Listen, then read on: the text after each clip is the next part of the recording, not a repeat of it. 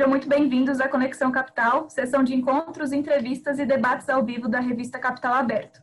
Meu nome é Beatriz Quesada, eu sou repórter aqui da revista e vou conduzir a nossa conversa de hoje sobre cultura ética dentro das organizações. Das organizações e das instituições, né? E, bom, nosso encontro de hoje é com o nosso colunista, o Alexandre Dimicelli, que é fundador da consultoria Virtorious Company e autor do livro Ética Empresarial na Prática, Soluções para a Gestão e Governança do Século XXI.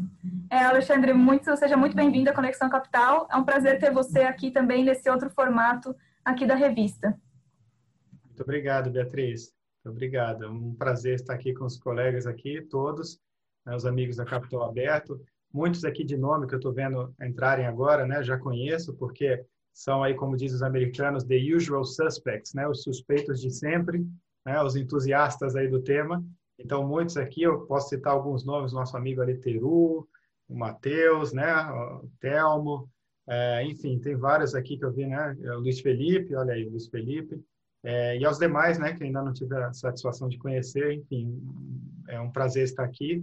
E desde já faço votos aí, né, de muita resiliência a todos nesse período que a gente está passando, né, que todos achávamos que já tínhamos visto de tudo, mas a vida sempre pode surpreender. Então, prazer estar aqui com vocês. Bom, aproveitando então para, né, já que a gente tem, a gente tem aqui também estamos entre amigos, para aproveitar para falar para vocês que o chat do Zoom e do YouTube estão abertos para quem quiser enviar uma pergunta, enviar um comentário, podem ficar à vontade, de olho aqui nas perguntas e nos questionamentos de vocês.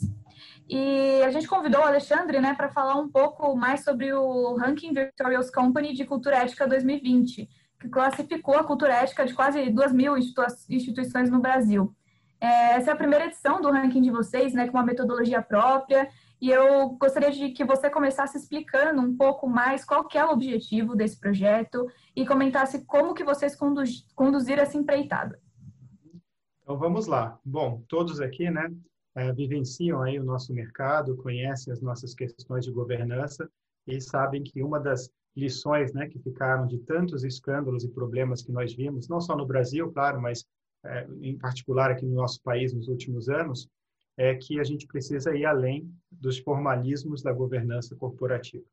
E esse além significa entender melhor a cultura, é, os estilos de liderança de uma organização e o seu conceito de sucesso, né? O que, o que importa para aquela empresa, para aquela organização. Então, nós precisamos avançar é, e, e aí ir além dos documentos. E cultura é um tema fundamental. Todo mundo aqui tem uma vasta experiência, sabe, já, já passaram por vários lugares, que é algo invisível, mas muito poderoso, né? Porque você tem desde uma cultura muitas vezes saudável, que desperta o melhor das pessoas, e, infelizmente, em algumas situações, a gente também tem culturas tóxicas que prejudicam demais as próprias pessoas né, que estão na organização e, obviamente, todos os seus stakeholders. Então, não há dúvida de que esse é um tema importante. É, inclusive, há, há alguns anos atrás, poucos anos atrás, foi feita uma enquete com quase 2 mil CEOs e CFOs nos Estados Unidos e mais do que 90% deles concordaram que cultura é um elemento chave para o valor de uma empresa e para sua sustentabilidade. 85% concordaram que uma cultura tóxica é, aumenta substancialmente a chance de problemas éticos, né? e, é, é, inclusive, 80% colocaram a cultura como um dos cinco principais vetores de valor da organização. E dentro da cultura, né, que é o conjunto aí de valores, de crenças, de atitudes, né, de, é, que são compartilhadas por pessoas de um grupo, com base principalmente em informações que são é, trocadas não por documentos, mas por interações sociais, dentro da cultura a gente tem o tema cultura ética, que cresceu muito nos últimos anos. Então, inúmeros trabalhos foram feitos para entender melhor o que é essa cultura ética e, sendo bastante conciso, né, a ideia da cultura ética é que, é que ela é uma parcela da cultura geral da organização e essa parcela é resultado da interação entre dois sistemas de valores, do que é valorizado numa empresa. O sistema formal, que é o que a gente vê, né? é o que está lá na declaração de missão, visão, valores, é o que está escrito no código de conduta, nas políticas né, da organização para contratar pessoas, para demitir, etc. E o sistema informal de valores, que no final das contas é o que realmente importa. Então, a gente está falando aqui das normas sociais na empresa, quais são os comportamentos esperados das pessoas no dia a dia, nas reuniões, né? É, se é para se manifestar ou não, ficar mais calado, é, é, o que, que realmente é importante naquela organização para você não só sobreviver, mas conseguir prosperar nela. Então, as regras tácitas é, para você conseguir né, é, prosperar num certo ambiente, as, o que mais se fala ou não na organização, o que realmente é o centro das atenções. E tudo isso, né, esses, esses elementos informais, que é só quem está lá que sabe, ou quem interage muito com as organizações, é absolutamente essencial, porque é, você precisa ter um pleno alinhamento entre o que está nos documentos e o que é o dia a dia da organização do ponto de vista informal, para aí você ter uma boa cultura ética. Então, essa foi uma das grandes é, descobertas. E que, quando há um desalinhamento né, entre o que se fala né, nos documentos e tal, e a prática diária, aí, obviamente, o que prepondera, via de regra, é o sistema informal de valores. Todo mundo aqui acompanhou o caso da Odebrecht, sabe que ela tinha documentos belíssimos lá da tecnologia empresarial Odebrecht, lá escritos pelo uh, Norberto Odebrecht, que são inclusive documentos muito bacanas, de vanguarda, mas que ao longo do tempo viraram letra morta. Então, como entender melhor a cultura das empresas, em particular a cultura ética? Então, há alguns anos já, né, eu venho me dedicando a isso. Existe hoje uma entidade chamada Ethical Systems, que eu diria que é a principal rede de colaboração para mensurar cultura ética, e foi aí que nós começamos com a ideia de fazer esse projeto, essa pesquisa, para de alguma maneira ter um indicador das nossas organizações e um, um comparativo. É, já vou, mais adiante eu vou comentar que não existe indicador perfeito, né? A gente está procurando sempre melhorar esse, esse, esse, esse, essa nossa metodologia, mas é, eu acho que agora a gente tem uma oportunidade única de olhar a caixa preta das empresas por meio desses sites de avaliação dos próprios empregados. E que no Brasil o mais popular é o Glassdoor, né? antigamente era o Love Mondays, uh, e você tem outros também, Indeed, etc. Mas lá você tem avaliações de muitos e muitos empregados para uma determinada empresa, principalmente para as empresas a partir de um certo porte. É, e claro, é, também não são avaliações perfeitas, as, cada todo ser humano tem o seu viés, mas quando a gente tem muitas avaliações e a gente está no nosso estudo, né, em média as empresas têm 200 avaliações, aí claramente é, as, as, perspectivas individuais se anulam, né? uns têm um olhar mais positivo, outros menos, e a gente realmente acredita que tem uma visão é, relativamente precisa do que realmente importa naquela organização, de como ela funciona, de como ela opera, enfim, da sua cultura. É, na, na, nossa amostra, é, isso é público, está no nosso relatório, o Itaú é, é uma empresa que tinha mais avaliações, tinha 7.500, alguma coisa assim. Então, com 7 mil avaliações, né, obviamente que o peso de um olhar individual, pequenos grupos, é, se desfaz. Então, a partir daí, nós começamos. É, essa, é, essa fonte hoje de informações do Glassdoor, é, cada vez mais vem sendo utilizada, inclusive, por investidores, e que é um público aqui da Capital Aberta, né, um dos principais públicos aqui da Capital Aberta. Por quê? Porque vários análises, vários estudos mostraram que a percepção das pessoas que é, né, obviamente, demonstrada nesses, é, nesses sites, essa percepção tem uma relação forte com vários indicadores, inclusive de rentabilidade. Então, isso não é tão recente, né? É, tem um estudo famoso foi feito no Reino Unido, com dados dos Estados Unidos, Reino Unido, que mostrou que ao longo de é, 30 anos, essa, as empresas que eram mais bem avaliadas por, seu, por seus funcionários elas tinham um alfa, né, um extra de retorno, digamos assim, isolando-se outros fatores, na casa de 3,5% ao ano, que é um absurdo, é uma coisa enorme. Então, é, muita gente tem olhado com mais, é, com mais detalhe essa fonte de informação muito rica que está aí disponível. Mas até o momento, as pessoas tinham olhado só a parte quantitativa, porque lá as pessoas, os empregados, eles dão uma nota de 1 a 5, uma nota geral, e dão uma nota de 1 a 5 para diferentes dimensões. E ano passado mesmo eu publiquei um trabalho onde você é, claramente constatava que aquele quartil de empresas, as 25% mais bem avaliadas, com notas melhores, elas tinham um retorno sobre o patrimônio líquido de mais do que o dobro das 25% piores. Isso ao longo de cinco anos e empresas brasileiras que fazem parte do Valor Mil. Então, você tem uma fonte ali de, de informação que ela é uma fonte muito importante para decisões de investimento e de desinvestimento.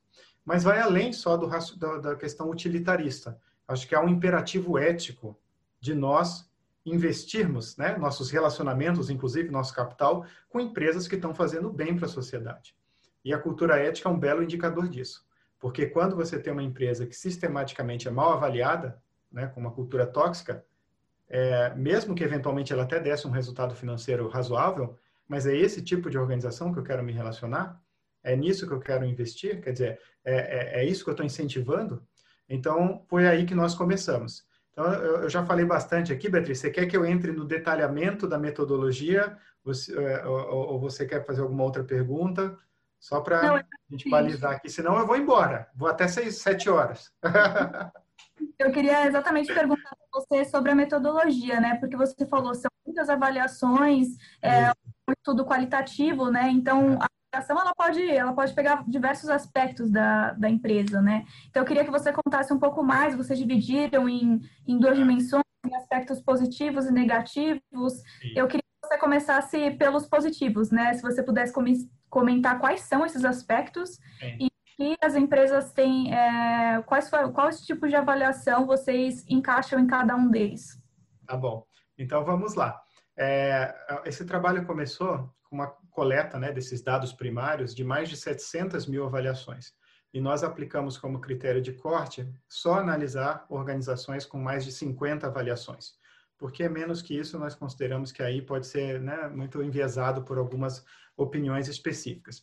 E a gente tinha que se balizar em alguma coisa para ter um indicador de cultura ética. E, obviamente, nós começamos com esse modelo do Ethical Systems, que é, não foi um modelo aleatório, foi feito um estudo com os principais pesquisadores sobre esse tema e que eles ah, entrevistaram mais de 1.300 pessoas e, ao final, eles concluíram que uma cultura ética ela pode ser dividida em cinco áreas, né? Então, a primeira área é o contrato social, é a relação da pessoa com a empresa né? se é uma relação saudável ou não. Porque, por exemplo, uma das principais fontes de, de, de comportamentos antiéticos é o ressentimento.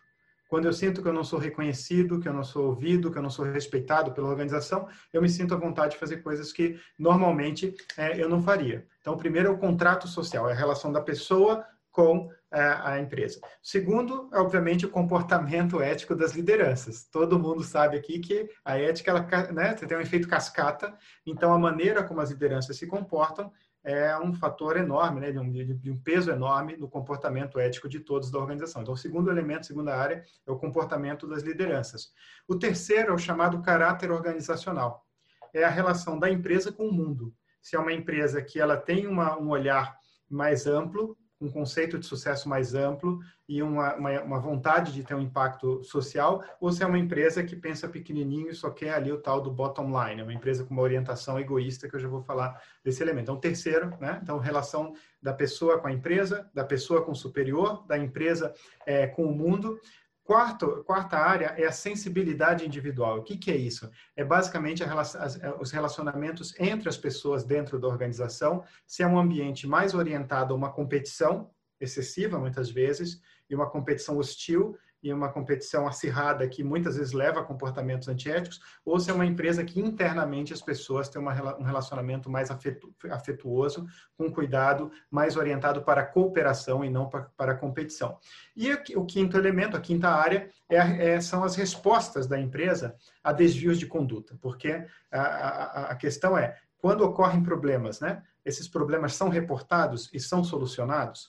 Então, ah, você tem empresas que as pessoas são mais orientadas, né, enfim, a falar e sentem mais à vontade, tem uma segurança psicológica maior, e outras, infelizmente, não, há um, impera a, a, tal da cultura do medo do terrorismo. Então, essas são as cinco áreas, e para cada área, eles dividiram em duas dimensões, uma positiva, outra negativa. Então, são esses qualificadores e desqualificadores. Então, quando eu pego, por exemplo, o contrato social, a relação da pessoa com a empresa, você tem, de um lado, confiança organizacional, é a pessoa, por exemplo, comentar que ela sente que ela, é, novamente, que ela é respeitada, que ela tem oportunidade de desenvolvimento pessoal, que as avaliações de desempenho são justas, enfim, que a empresa tem, dá uma oportunidade para a pessoa. É, é, então, você tem confiança organizacional e, do outro lado, você tem a, a desconfiança organizacional ou a injustiça organizacional. Então, é, você tem esse efeito espelho, né?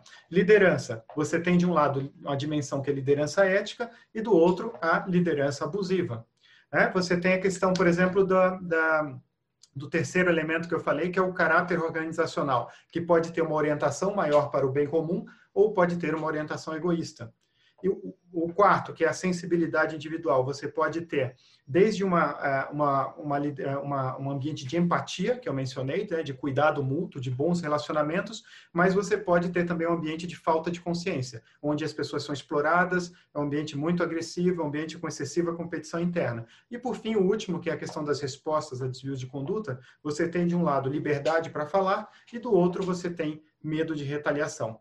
E aí, o bacana né, é que é, no Glassdoor, as pessoas têm que escrever. Você não pode. Ali não é um muro das lamentações. Você tem que escrever um certo número de caracteres para falar bem da empresa, que são os prós, e contras, né, as coisas negativas. Então, o que nós fizemos foi uma análise de texto, com base no que as pessoas escreviam.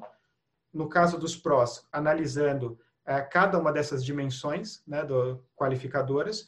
E no caso do, do, do contra, né, do, a gente olhava os desqualificadores. E está tudo isso explicado, obviamente, no relatório, mas o que a gente fez é, nós criamos uma lista de palavras enorme, um trabalho, né, não vou nem comentar, mas que hoje a gente tem aí mais ou menos 5 mil palavras ou expressões relacionadas a todos esses é, essas dimensões, todos esses construtos. Então, vou pegar um exemplo, né? É, sei lá, é, liberdade para falar. Se a pessoa menciona que ali ela se sente ouvida, que há canais abertos, que as pessoas, é, que você pode dar opinião, que você se sente à vontade, que você pode ser você mesmo. Então, tem várias expressões relacionadas a esses, a esses temas. E o outro, né, o inverso, que é o medo de retaliação. Se ali tem um ambiente, como eu falei, de medo, onde você todo ninguém é, escuta, é, há muita rotati excessiva rotatividade, é, ameaça de demissão, e as pessoas tendem né, a ter a tal da força gravitacional para o silêncio. Então, o que nós fizemos foi procurar, por meio de uma análise de texto, a frequência com a qual as pessoas mencionavam palavras ou expressões associadas a cada um desses qualificadores ou desqualificadores. É por isso que a gente tem um ranking por dimensão. Né? E ao final nós agregamos tudo isso com um diferencial. É o diferencial entre é, o que é, a visão positiva da empresa e a visão negativa da empresa. Então a gente conseguiu criar um indicador, está descrito aí com, né, na metodologia. Na verdade, para sermos mais cautelosos, nós é, fizemos quatro variantes do nosso do nosso índice, né, do nosso ranking para que a gente e a classificação que é apresentada no relatório é uma média da classificação da empresa em quatro tipos diferentes de análises, com quatro não metodologias, mas quatro uh, formas de cálculo diferentes da cultura ética. Então nós nós temos ciência de que não é um indicador perfeito. Aliás, nós uh, temos enfatizado que a nossa ideia a gente tem um horizonte de longo prazo e a gente quer que isso seja um processo de cocriação transparente com o mercado. Então, todos que estão aqui têm uma vasta experiência no tema, sugestões são muito bem-vindas e nós já recebemos algumas, né, até esse momento, que vamos implementar para o próximo ano, porque, por exemplo, uma limitação muito clara: a gente ouve só os empregados. E o ambiente interno pode ser bom, né? as pessoas podem ter uma percepção de, de que é uma cultura saudável, mas a gente não está analisando, não está conversando com outros stakeholders da organização. Então, a empresa, por exemplo, ela pode lançar campanhas publicitárias polêmicas ou que é, agridem algumas pessoas, né? ou que são antiéticas, ou que podem enganar o cliente, e isso a gente não consegue capturar né? nesse tipo de indicador. É, então, a gente acredita que o resultado, no geral, é muito faz muito sentido, principalmente para aquelas que são mal avaliadas, porque é, esse é um outro ponto muito importante. É, é, dos estudos anteriores que foram feitos, a, a, o resultado geral até o momento, esse é, um, é uma área ainda que está em crescimento, né? É que é o seguinte: a cultura ética, sim, faz diferença. As pessoas sentem mais engajadas, mais inovação, mais produtividade, mais desempenho, mas faz mais diferença ainda quando você tem uma cultura tóxica. Faz mais diferença no, no âmbito negativo. Então, a, a, a, partir de um certo ponto, o diferencial de cultura não impacta tanto positivamente quanto o diferencial negativo impacta negativamente. Então, a gente olha muito, acho que quem está analisando aí, todos vocês, esses rankings, eu acho que as últimas colocadas ali é o que realmente tem que ser um, um sinal ali amarelo, né? É, é, é quase vermelho, e para todos. Aí eu estou falando de investidores, estou falando de reguladores, estou falando de executivos e pessoas que, inclusive, né, podem vir querer trabalhar ou, ou receberem convites dessas organizações. É interessante que vocês estão usando é, esse feedback dos, dos trabalhadores, né? Tanto que pode, que pode funcionar para uma gama muito maior, né? Para os investidores, para os reguladores, como você trouxe. É, eu queria te perguntar um pouco é, de, qual foram, de quais foram os resultados, né? Mas antes, é, vocês dividiram em setores, né? Eu queria que você explicasse por que, que vocês fizeram essa divisão, se vocês, vocês é, já liberaram alguns rankings por setor, mas ainda tem outros por vir. Por que, que vocês fizeram essa divisão e se de repente vocês vão agregar isso no final em um, em um ranking geral, como é que vocês estão planejando fazer essa divulgação? Sim, começando pela última pergunta, o último relatório a gente vai comparar todas as empresas, né? Então, é o GAN final e espero que todos estejam ansiosos aí para ver os resultados. É, mas nós preferimos apresentá-los primeiro por setor, porque primeiro são muitas empresas, né? Está falando de 1.800. Na verdade, não são só empresas, são organizações, porque esses sites você tem avaliação do Senado, avaliação de tribunais, avaliação que entra na categoria ONG, governo e etc. Então, são, são na verdade, 1.870 organizações. É, o setor, por exemplo, de tecnologia e telecom, você tem 280 empresas. É um mundo, né? É, mas, ao final, a gente pretende apresentar de maneira agregada. Uh, esses os setores, por exemplo, é uma, é uma melhoria que a gente pretende fazer para os próximos anos, porque nós partimos dos setores da classificação que era do site Love Mondays, né, é original, do próprio site. Mas a gente viu que, tem percebido, que eventualmente a gente precisa fazer um trabalho mais granular para separar melhor as empresas e alguns setores, inclusive, de subdividir, porque tem empresas que são muito diferentes, muitas vezes, dentro de um próprio setor. Hoje, por exemplo, nós soltamos é, o setor farmacêutica e saúde, e aí você tem, né, desde empresas de farmacêuticas, obviamente, mas você tem hospitais, você tem planos de saúde, então a gente pretende, ao longo do, tendo mais aí um, um pouco de tempo, energia, recursos, né, é, fazer uma, inclusive, algo mais granular, que eu acho que vai ser, imagino, mais útil ainda. Uh, outra coisa que a gente tem está refletindo é a questão do tamanho das empresas, porque é, claramente, agora a gente tem duas categorias, né? Empresas com mais de 200 avaliações, que em geral são empresas de grande porte, claro, tem mais de 200 avaliações, e aquelas com 50, 200 avaliações. Então, esse é outro ponto que a gente vai refletir melhor, mas para esse ano é esse tipo de, é, de categorização. E, e, e, como você mencionou, nós liberamos aí os resultados é, de alguns setores. É, para nós, novamente, faz sentido do que a gente conhece do mercado, eu diria que na grande maioria. Tem algumas empresas, sim, que a gente olha e fala que às vezes aparecem mais bem posicionadas e fala, nossa, mas né, essa daí, é, porque a gente lembra de outros episódios da empresa, a gente não conhece a empresa dentro, mas, por exemplo, uh, vai, vou, vou, dar um exemplo concreto. A gente não, não, não tem como aferir a maneira como a empresa faz negócios na alta gestão. Então, por exemplo, já que eu mencionei aqui, você pega uma Odebrecht. Gente, é, às vezes a empresa internamente pode ter uma cultura que as pessoas gostam, as pessoas se sentem em casa, as pessoas avaliam bem, com boa liderança, que podem falar, mas a gente não controla como a empresa lá em cima faz algumas, alguns negócios, né? E a gente pretende para os próximos anos, por exemplo, aplicar, aplicar algum tipo de filtro, ao menos para um pequeno grupo de empresas, as, né, é, em função da colocação, para que a gente realmente né, não corra o risco aí de, de, de, de, de colocar algum joio dentro do trigo. É, então, a gente tem que estar fazendo isso é, e, novamente, é, a gente vê essa pesquisa como um ponto de partida, não como uma linha de chegada. Eu acho que é um subsídio, a meu ver, muito bom é, para quem quer, obviamente, né, é, estudar um pouco melhor, fazer análises, fazer relacionamentos com desempenho, com inovação, com, com outras variáveis, digamos assim, mas também é, uma, é, uma, é um indicador acho que é importante para os executivos, né? Para se comparar dentro de um setor. Então, sei lá, eu não vou citar nomes específicos, se quiser vocês citem, mas setor financeiro. Ficou muito claro que as empresas financeiras, essas novas, essas fintechs, elas têm avaliações muito melhores do que os bancos tradicionais. Muito melhores. E eu acho que é um ponto de interrogação para os bancos tradicionais. Claro que quando a empresa é menor, né, e tal, com um espírito mais de startup, isso tende a ser mais fácil. Mas um, a gente já tem algumas fintechs maiores que continuam lá em cima, né, bem posicionadas e uh, vão ser mais uh, atraentes para as pessoas.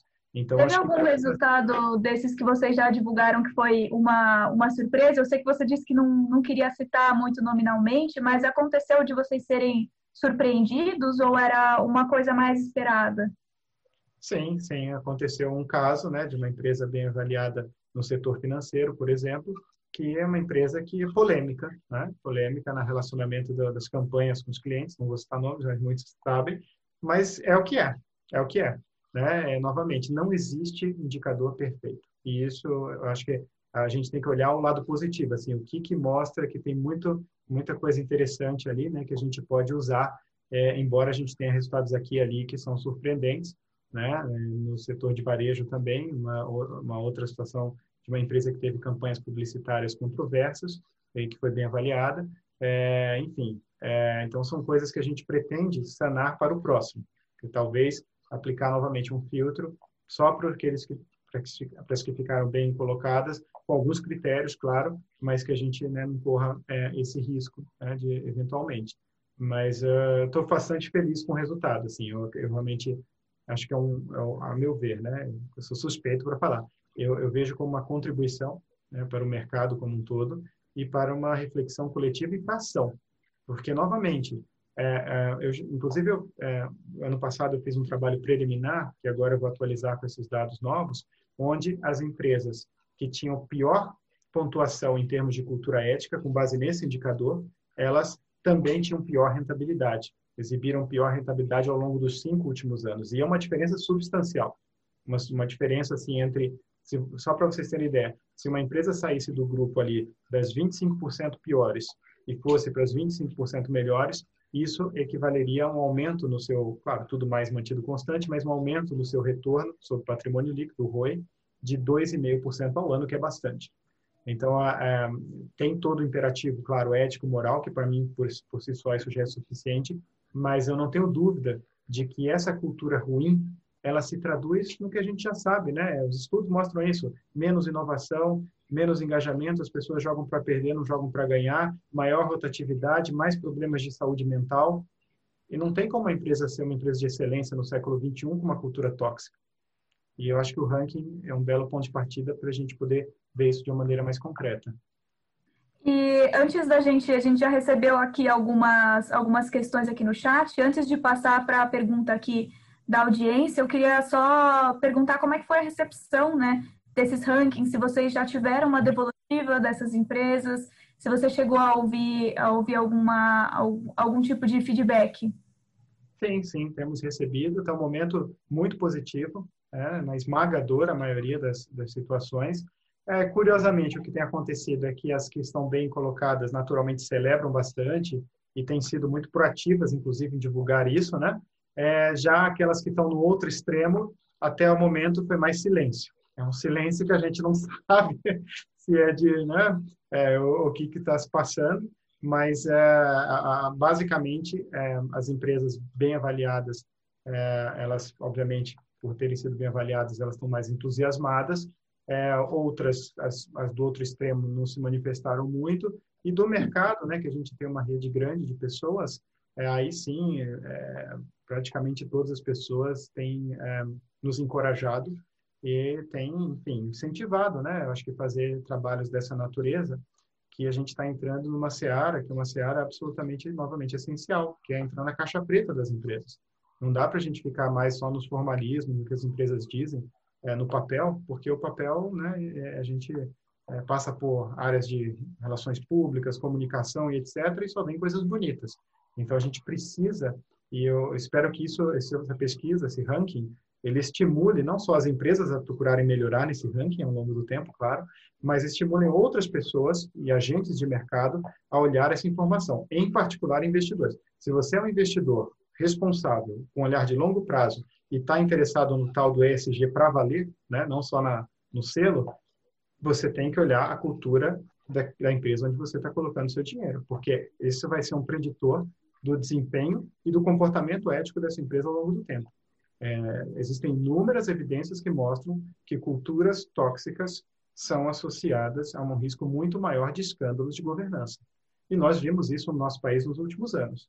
Todo mundo aqui tem vasta vivência e sabe que muitas dessas empresas que é, passaram por graves é, escândalos, e não estou falando só de corrupção, estou falando na esfera ambiental, é, é, na questão é, tributária, são empresas que tinham problemas graves de, é, culturais. Tá? Vou começar então aqui com as nossas perguntas. vou começar com, com uma do Luciano Porto, que foi a última que chegou. Ele pergunta qual é o nome da pesquisa que você citou, né? Que foi feita uma ampla pesquisa empresarial que você citou logo, logo no início da palestra. Não uhum. sei se você, se você se lembra, porque você citou algumas. Sim, eu acredito. Bom, primeiro que o Luciano também é outro amigo aí, né? É mais um daqueles the usual suspects, o suspeito de sempre aí. Os nossos amigos estão sempre nos eventos. É, sim, Luciano, essa é uma pesquisa do Graham e Harvey é, depois eu posso te mandar a, a referência certinho, é, que uma pesquisa muito interessante porque não é nada teórica. Eles foram a campo entrevistaram 1.900 e poucos CEOs CFOs de 1.300 e poucas empresas ah, em relação a todos esses elementos de cultura. Como é que eles entendem cultura, quão importante isso é. E tem um outro dado interessante nessa pesquisa, que apenas 15% dos altos executivos é, falaram que a cultura da sua empresa já está onde eles gostariam que estivesse. Então, que é uma lacuna entre a, a cultura idealizada para a organização e o que realmente ela vivencia hoje em dia. Bom, também vários, vários elogios aqui. A Ani Marçal manda um abraço fraterno de Uberlândia. O Antônio também tá, elogia os estudos, é, agradece o compartilhamento e pergunta como os desvios de conduta podem ser identificados nas atuações do colaborador em redes sociais como os desvios de conduta podem ser. Bom, é, eu não sei bem, sinceramente, assim, essa pergunta, talvez eu não tenha entendido bem o conceito aí da, da o, o, o, que é. Quem fez a pergunta? Foi o Agnaldo Antônio. Agnaldo Antônio. É, bom, Agnaldo, eu não sei se eu vou conseguir responder, né? Acho que é uma preocupação hoje grande com a questão das redes sociais. Né? Primeiro que ah, a gente tem um mecanismo muito grande de, de, de proteção, de autoproteção principalmente isso no âmbito da organização. É aquela coisa, a gente sabe que às vezes a organização deixa muito a desejar em vários aspectos, mas a gente não quer que ninguém fale mal dela. Então, quando as pessoas vão a público nesse Glassdoor, eu ouço bastante isso, ah, mas o sujeito vai lá só para reclamar. Né? Novamente, não é assim porque você tem que colocar aspectos positivos. A gente analisa o conteúdo e é muito curioso, é muito rico, né? O que as pessoas falam das empresas é apaixonante. Você começa a ler, você não quer mais sair das histórias que tem lá, né? E, e o que eu posso te, te, te, dizer é que existe, na verdade, o, o risco inverso, que é o seguinte: acreditem se quiser, e a gente coloca isso como uma limitação. Já há empresas, leia-se, muitas áreas de recursos humanos, que perceberam que essa é uma fonte importante de informação e, infelizmente, tem procurado entrar nesses sites só para dar nota boa para as próprias empresas. Por quê? Porque muitas vezes faz parte da meta. E quando faz parte da meta, esse é mais um exemplo dos efeitos colaterais dos sistemas de incentivo, né? Faz parte da meta, eu vou entregar essa meta. E isso não é exclusividade nossa, saiu uma matéria, que a gente até coloca isso também no relatório, no, no Wall Street Journal, janeiro do ano passado, fizeram um longo estudo aí quantitativo e viram que várias empresas que estavam mal avaliadas nesses sites de repente, elas recebiam 50, 100, 200 avaliações cinco estrelas num dia só. Claramente, com, uh, e, e aí foram a fundo investigar e conversaram com colaboradores e várias pessoas dizendo que estavam sendo pressionadas a dar notas boas ou a própria criavam-se contas às vezes só para dar notas boas.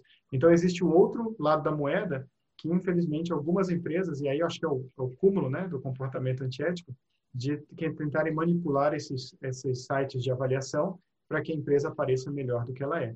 Então, é, é uma limitação. A gente pretende, inclusive, para os próximos anos, pensar em algum tipo de análise nesse sentido que o Wall Street fez, para ver se alguma empresa não tem muitas, de repente, uma sequência muito grande de avaliações positivas fora do padrão, né? É, e, mas realmente é algo que, que, que pode acontecer também. Sobre a metodologia que vocês já estão utilizando para esse ranking, o Matheus Leonel também deixou aqui uma pergunta ele quer entender melhor qual o impacto de instituições com volume maior de avaliação frente às que são, às que são menos avaliadas. Ele diz que a impressão que ele tem ao analisar o ranking é que as empresas com muitas avaliações tendem a diluir seus pontos positivos e negativos e ficar situada em, em posições mais intermediárias. Uhum. Se isso é, é um efeito que o número de avaliações traz para o ranking? É uma boa pergunta.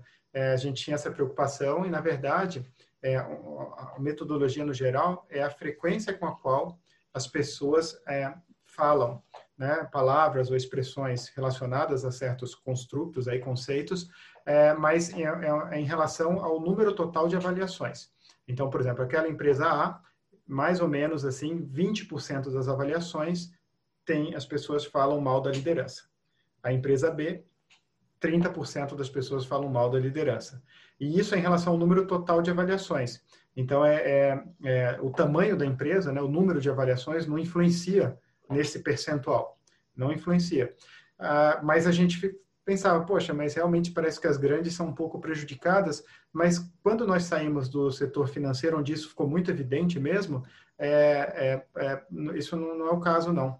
Tanto é que hoje, por exemplo, a gente publicou esse da farmacêutica, é, é uma empresa que está tá fresca aqui, porque foi hoje, é, a, que, a que ficou em, em, em, primeiro lugar, com mais de 200, chama-se Taqueda, e que está em terceiro lugar no total.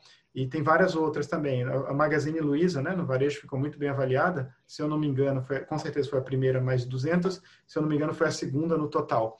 Então, eu acredito que a questão do tamanho tem mais a ver com o que a empresa se torna quando ela adquire uma, uma, um porte maior, que a tendência é ela se tornar mais desalmada, mais burocratizada, mais é, política e, e, perder muito daquele espírito né, do, do, do é, um pouco mais é, leve, mais, digamos, informal no aspecto positivo e mais humano, é, eu acho que tem mais a ver com isso do que, com certeza, do que o critério, né? Não, não, não a forma como é calculada, se a, se a, empresa tem 50 ou 100 avaliações, é tudo proporcional é, ao, número total de avaliações. Não, isso não influencia. Antes de passar para a próxima pergunta, só fazendo aqui uma, uma explicação, deixei aberto aqui o ranking, a Magazine Luiza ficou em quinto. Ficou em quinto, quinto no geral, quinto no geral. Isso. E primeiro no de 200, né? Exato. Tá. Então, e... ficou bem avaliada, isso foi, eu não sei quantas foram, mas é com certeza mais de 100, cento e alguma coisa aí do setor de varejo. Então, uma empresa das maiores. É, foram 1.033 avaliações, muito mais do que, a, do que as outras, né, do, do top 5. Uhum. O, o Teru Murak, Murakoshi pergunta se em época de pandemia, né, ele diz, em época de pandemia fomos todos expostos à prova. É hora de rever o formal ou o informal? Bom, Teru, a gente nos conhecemos aí de vários carnavais, é uma pergunta difícil, né?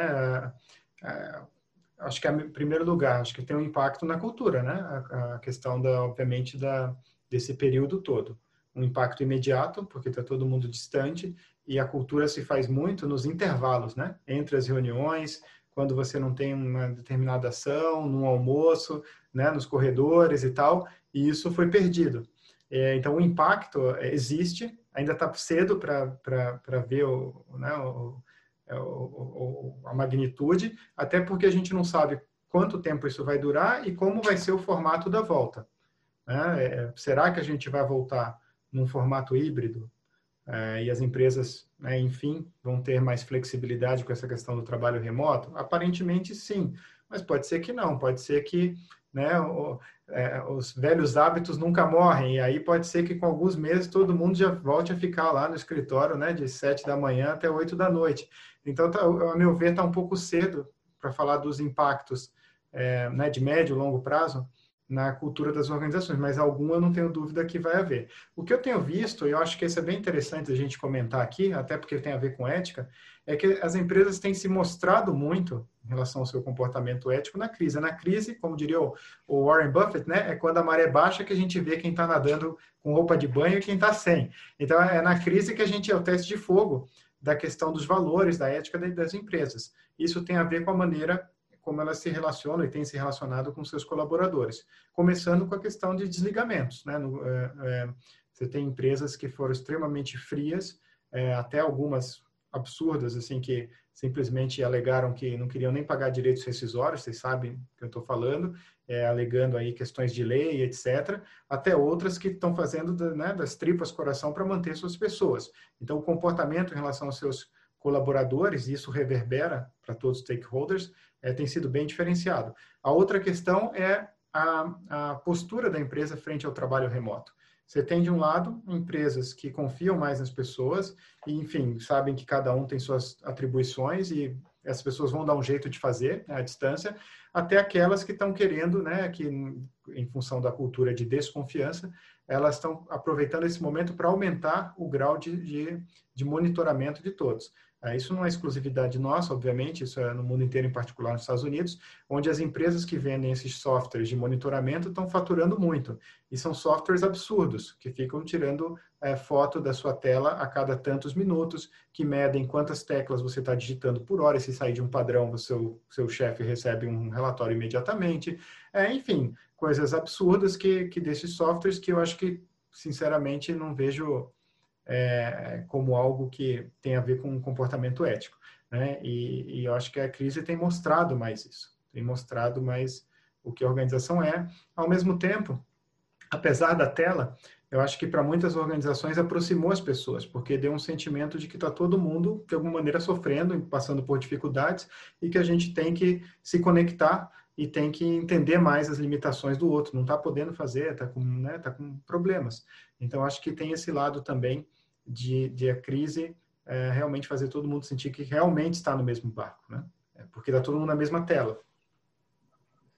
Traz esses dois lados, né? A Vivian Carvalho perguntou também aqui se, entrando um pouco na, nessa parte do feedback, né, se alguma empresa procurou vocês para questionar ou refletir sobre a pesquisa ou também se procurou vocês para ampliar a, ampliar a base da pesquisa, né? Com cruzar ah, com a opinião de consumidores, que é uma coisa que você já falou que pretendem fazer para os próximos, mas se existe feedback nesse sentido. É, é, bom, então, primeira pergunta, né? Nenhuma empresa entrou em contato diretamente para questionar alguma coisa da metodologia, porque a gente, é o que a gente fala, assim, é, a gente está aberto a melhorar o ranking mas a gente discute a metodologia, não a posição da empresa, né? Você tem que dizer o que está errado e qual seria a proposta, né, de, de, de, solução. Então, não, não recebemos, esperamos até receber, porque eu acho que é bom ouvir né, o outro lado, mas até o momento das, novamente, as que não foram bem avaliadas, as que estão lá na, nas últimas da lista, não se manifestaram. É, Para a gente, a segunda parte, desculpa, Beatriz, eu perdi agora, eu comecei a falar da, da, da sua pergunta da, da ela fala um pouco sobre os consumidores, ah. se, se alguma empresa ah. sugeriu que, que, que fosse feita uma? É, bom, aí a gente tem que fazer um disclaimer que assim, nós, né, já de maneira original na Virtuous Company, a gente criou uma metodologia para fazer um diagnóstico de cultura ética.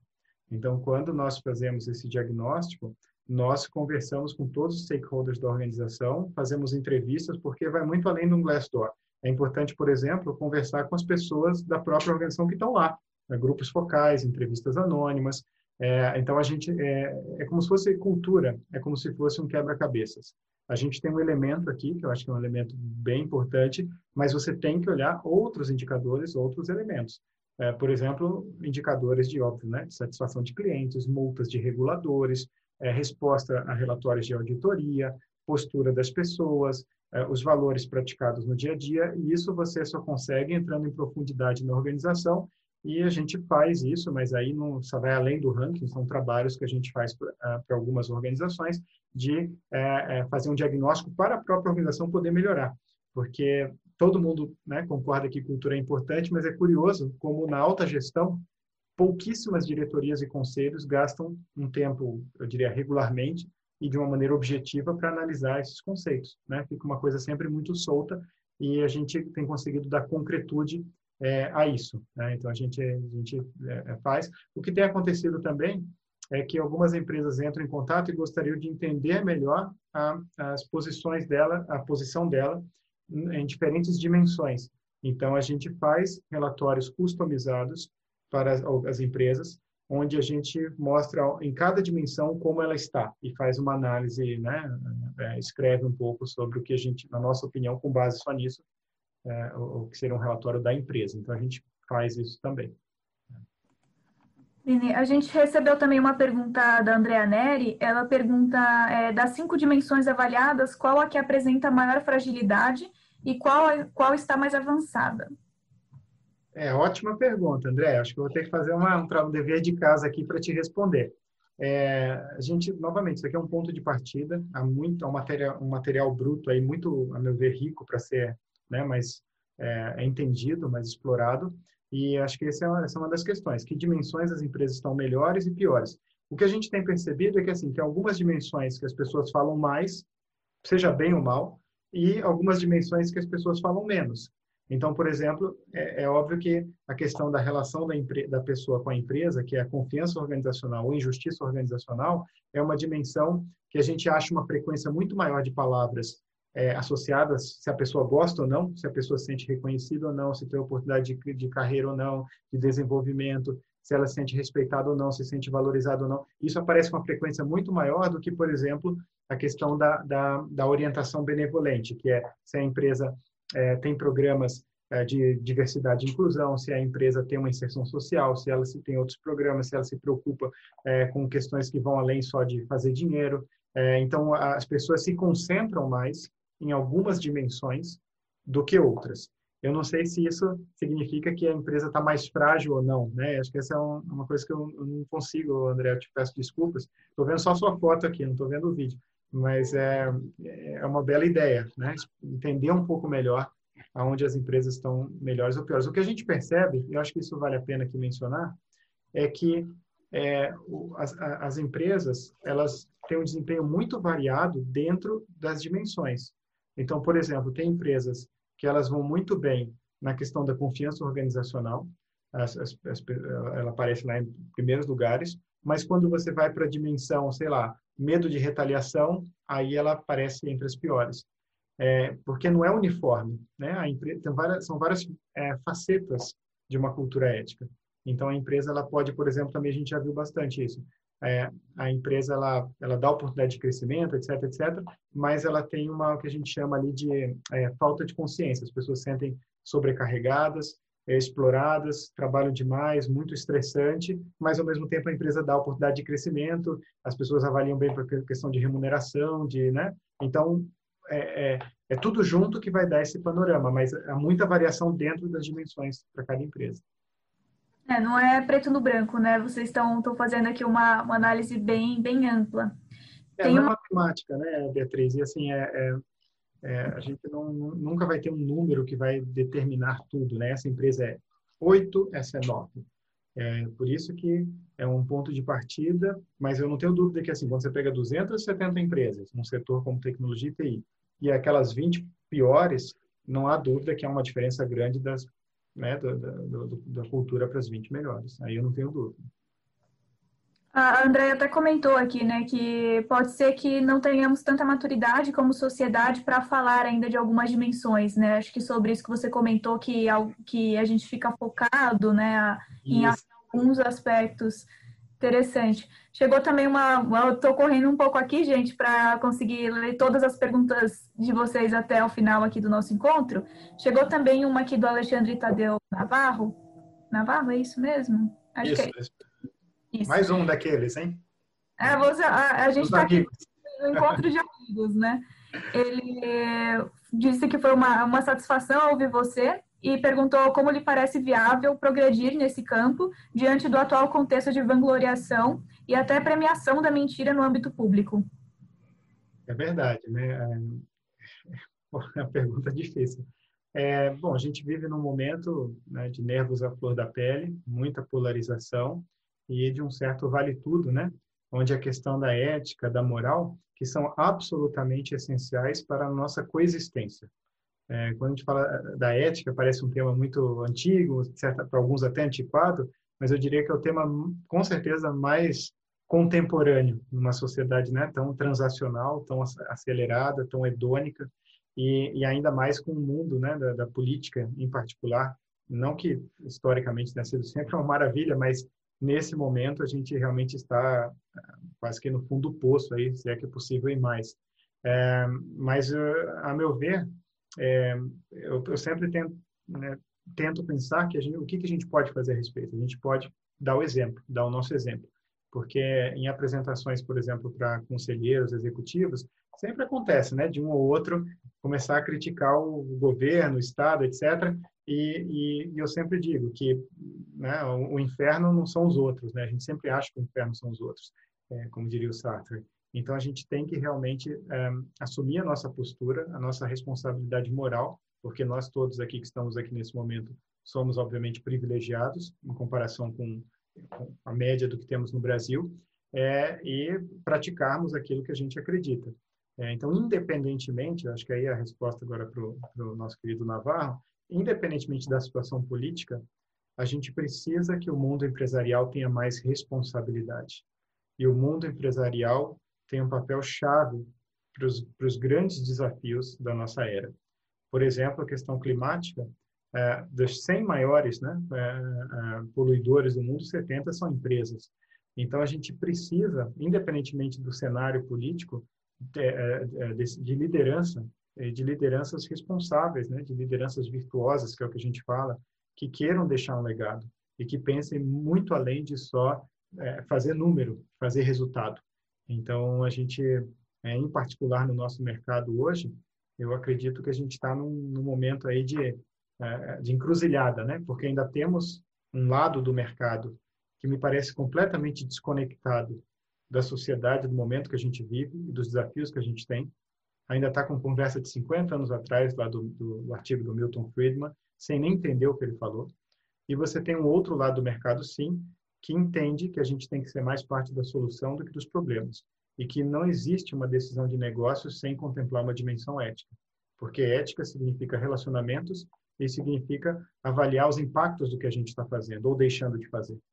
Então, é essa, esse nível de conscientização no ambiente empresarial é absolutamente essencial. Eu acho que o papel de todos nós é levarmos isso para as empresas, porque quando você tem um nível de conscientização elevado, o ESG se torna algo natural. Você não precisa de selo. A empresa com melhor sustentabilidade é, empresarial do mundo, considerada, ganha inúmeros prêmios, é a Patagônia. A Patagônia não tem área de sustentabilidade. Ela é sustentabilidade. É, mesma coisa é tratamento das pessoas, porque quase todas as empresas colocam ética como um dos seus valores. Ética, novamente, relacionamento. Já começa com relacionamento com o colaborador. Se você tratar mal o colaborador, as pessoas estão com problemas de saúde mental, já não tem ética de saída. Não adianta fazer de acordo com a lei. Ah, na Holanda, a empresa que ganhou cinco anos seguidos o prêmio de melhor empregador nacional não tem área de RH, porque ela entende que qualquer relacionamento lá tem que ser pautado, enfim, pela, por uma perspectiva positiva das pessoas. Então, acho que é, é isso, Navarra. A gente poderia ir longe nessa conversa, mas é, eu, eu realmente acho que a gente está no momento de encruzilhada. Às vezes eu vejo as notícias e eu realmente não acredito por como as pessoas não, não caiu a ficha de muita gente é, do, do, do, dos nossos desafios e do que está acontecendo no, no, nosso mundo e no nosso país. Né? Acho que esse ponto que você trouxe se conecta bastante com, com a pergunta do Luiz Felipe de Abreu. Uhum. Ele pergunta se, é, tomando por base né, o resultado das pesquisas que vocês já divulgaram até agora, que tipo de recomendação você imagina que seria importante deixar para os profissionais de governança? Você já falou um pouco aqui do papel do mercado, né? Mas se você puder endereçar um pouco mais esse ponto. Sim. Bom, essa pergunta, a pergunta é um brinde, né, do, do nosso querido Luiz Felipe, também outro amigo. É, todos aqui vivenciam a questão da governança, né, com, claro, em atuações diferentes. É, e a meu ver, eu acho que a gente a gente vem evoluindo no tema da governança nesses últimos 20 anos. Nós começamos com aquele lado só do formalismo, né, dos selos, Hoje a ideia né, foi ampliada para o tal do ESG, mas que infelizmente ainda é interpretado por muitos como mais um selo, e aí algumas empresas querem mostrar que tem, e do outro lado você tem investidores, né, principalmente alguns gestores que não entendem muito esse assunto, mas também querem, obviamente, pegar o dinheiro de quem quer aportar nessas empresas. Então eles também é, né, é, querem um selo de qualquer maneira, então junta-se né, uma empresa que quer mostrar que tem com outro que só quer também o selo para poder colocar dinheiro. E aí esses, esses temas não são levados com a devida profundidade. Então a minha maior recomendação é, para os é, profissionais aí de governança, que é o que eu tenho falado, é que é, a gente precisa ter uma integração da governança corporativa com esses temas que não são simples, né, e que em muitas empresas é, as, as, pessoas tendem a colocar em caixinhas diferentes, é, como se fosse de outra área, mas que são temas de governança. Então, eu estou falando de sistemas de avaliação de desempenho, sistemas de incentivo, é, gestão de pessoas como um todo, estilos de liderança, conceito de sucesso, propósito, é, e obviamente a cultura que permeia tudo isso, é, é, sem tocar nesses outros temas, a governança corporativa se torna um tema oco, um tema vazio. E né, alguns anos, até escrevi livros sobre isso, a gente tem que olhar principalmente o fator humano da governança corporativa, porque no final das contas, o que a gente quer nas empresas é que as pessoas tenham vontade, por conta própria, de cumprir as regras, de ir além das regras, né, que não dá para regrar tudo, de tomar decisões éticas e de é, tomar decisões e agir no melhor interesse coletivo da organização, subordinado ao interesse comum. Então, a, a gente quer que as pessoas tenham vontade por conta própria disso e não sejam obrigadas a isso. E para isso, a gente tem que sair daquela visão da governança que é só de punição e incentivos, e a gente tem que partir para uma visão da governança que é uma visão orientada novamente a um conceito mais amplo de sucesso, é uma visão baseada na ética e não só em compliance. Eu já falei bastante que hoje em dia a gente fala demais de compliance, de menos de ética. É uma visão onde as pessoas entendam que uma empresa não é uma máquina, uma empresa é uma comunidade humana complexa que está ali pronta, com muita energia, para ser é, emitida positivamente aí para todo mundo. Então, é, acho que é uma visão diferente que a gente precisa hoje de todos esses temas. Para encerrar, então, a gente tem mais alguns minutinhos.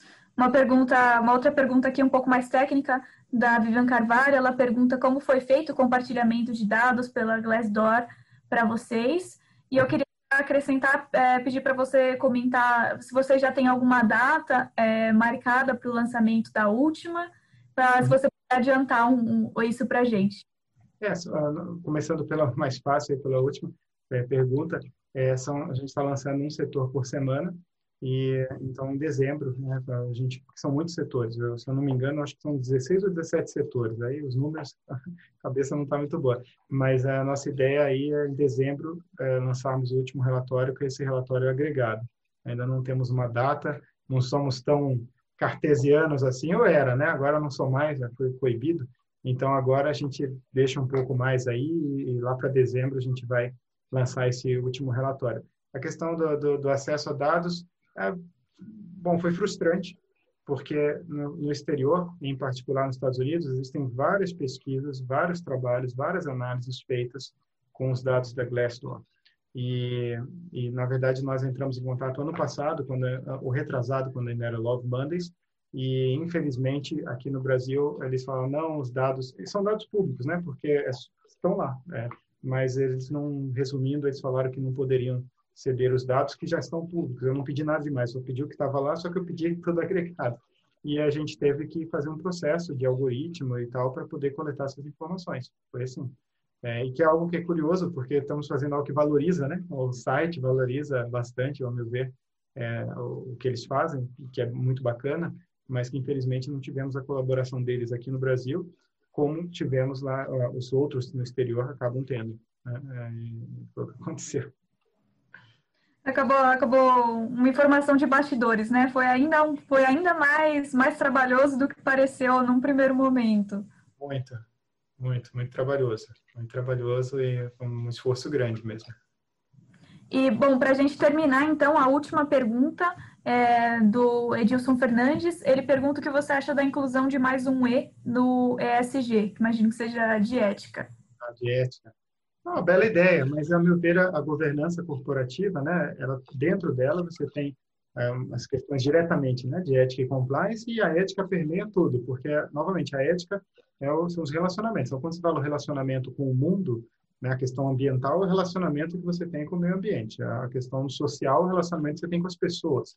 É, então a ética permeia tudo. Eu é, quem foi? Desculpe, só o nome da pessoa que fez, eu, eu, eu perdi. Foi o Edilson Fernandes. É, Edilson, eu me tornei um pouco avesso a rótulos. E já não falo em rótulos, porque acho que quando você tem uma mudança de patamar de conscientização e entende que todos esses temas são essenciais, você não precisa é, comprar um selo, né? Ou pelo menos lutar de qualquer maneira para ter um selo para mostrar que você tem aquilo como algo relevante. Então, o que a gente é, tem hoje... Oi? Perdão, só te interrompendo aqui, ele, o Edson mandou uma... Edson, perdão, eu falei o nome dele. Ah, é o Edson. Isso, ele falou, ele falou que o E é de Economics. Ah, de Economics? É... Acho que Economics é... sai um pouco, Edson, não sei, eu, eu teria que entender melhor o seu, a sua ideia, mas acho que a gente tem que é, é, ter organizações. Eu acho que hoje me perguntam muito, né? Qual é a, quais são as tendências ou a tendência em governança corporativa? Eu tenho falado que a tendência é ter empresas mais humanizadas, mais orientadas para todos os stakeholders, é, com propósito genuíno, e empresas que se concentrem mais na resiliência a longo prazo, né? que tem a ver, obviamente, com a perenidade e sustentabilidade. E é fácil falar isso, mas a empresa típica do século XX ela foi moldada para o inverso de tudo que eu falei ela não foi feita para as pessoas, foi feita para os números, né, para os processos. Ela não foi feita para todos os stakeholders, foi feita para os acionistas, basicamente. Isso a partir da década de 70, principalmente. E ela não foi feita para resiliência a longo prazo, ela foi feita para máxima eficiência no curto prazo. Que, aliás, fazendo uma propaganda aqui, é o tema do meu próximo livro, que vai sair até o final do ano, porque acho que a, a crise né, da Covid ela foi o estopim de algo que já estava aí e que daqui a pouco uh, vai ficar muito evidente que as empresas vão ter, a sociedade, é, uma, uma, uma, sucessão de choques. E como lidar com um mundo tão volátil, tão acelerado, com uma sucessão de choques? Não tem outro caminho que não seja investir na resiliência da organização. Se você prioriza demais eficiência, você pode ter uma empresa altamente rentável no curto prazo, mas que é altamente frágil a uma variação externa, a uma mudança no cenário externo porque ela não investe em capitais que são absolutamente essenciais para a sua sobrevivência. O capital moral, o capital emocional, o capital relacional. E é tudo isso que vai dar força para a empresa quando ela, esse colchão que ela precisa ter para é, quando ela tiver um momento de dificuldade, todas vão ter. Bom, então até dezembro a gente vai saber, né, quais são as que estão se as que estão saindo melhor, que estão construindo esse colchão de forma mais eficiente em todos os setores e as que estão as que não estão indo tão bem assim, né? Queria agradecer muito a participação do Alexandre aqui com a gente hoje. Muito obrigada e muito obrigada também a todo mundo que tá, que ficou assistindo a gente até agora. Acho que a gente conseguiu endereçar as principais perguntas de vocês. Peço desculpas para as perguntas que acabaram ficando aqui no chat. Mas agradeço demais a participação de todos e espero vocês nos nossos próximos encontros. Muito obrigado a todos. Forte abraço. Boa noite. Boa noite, pessoal.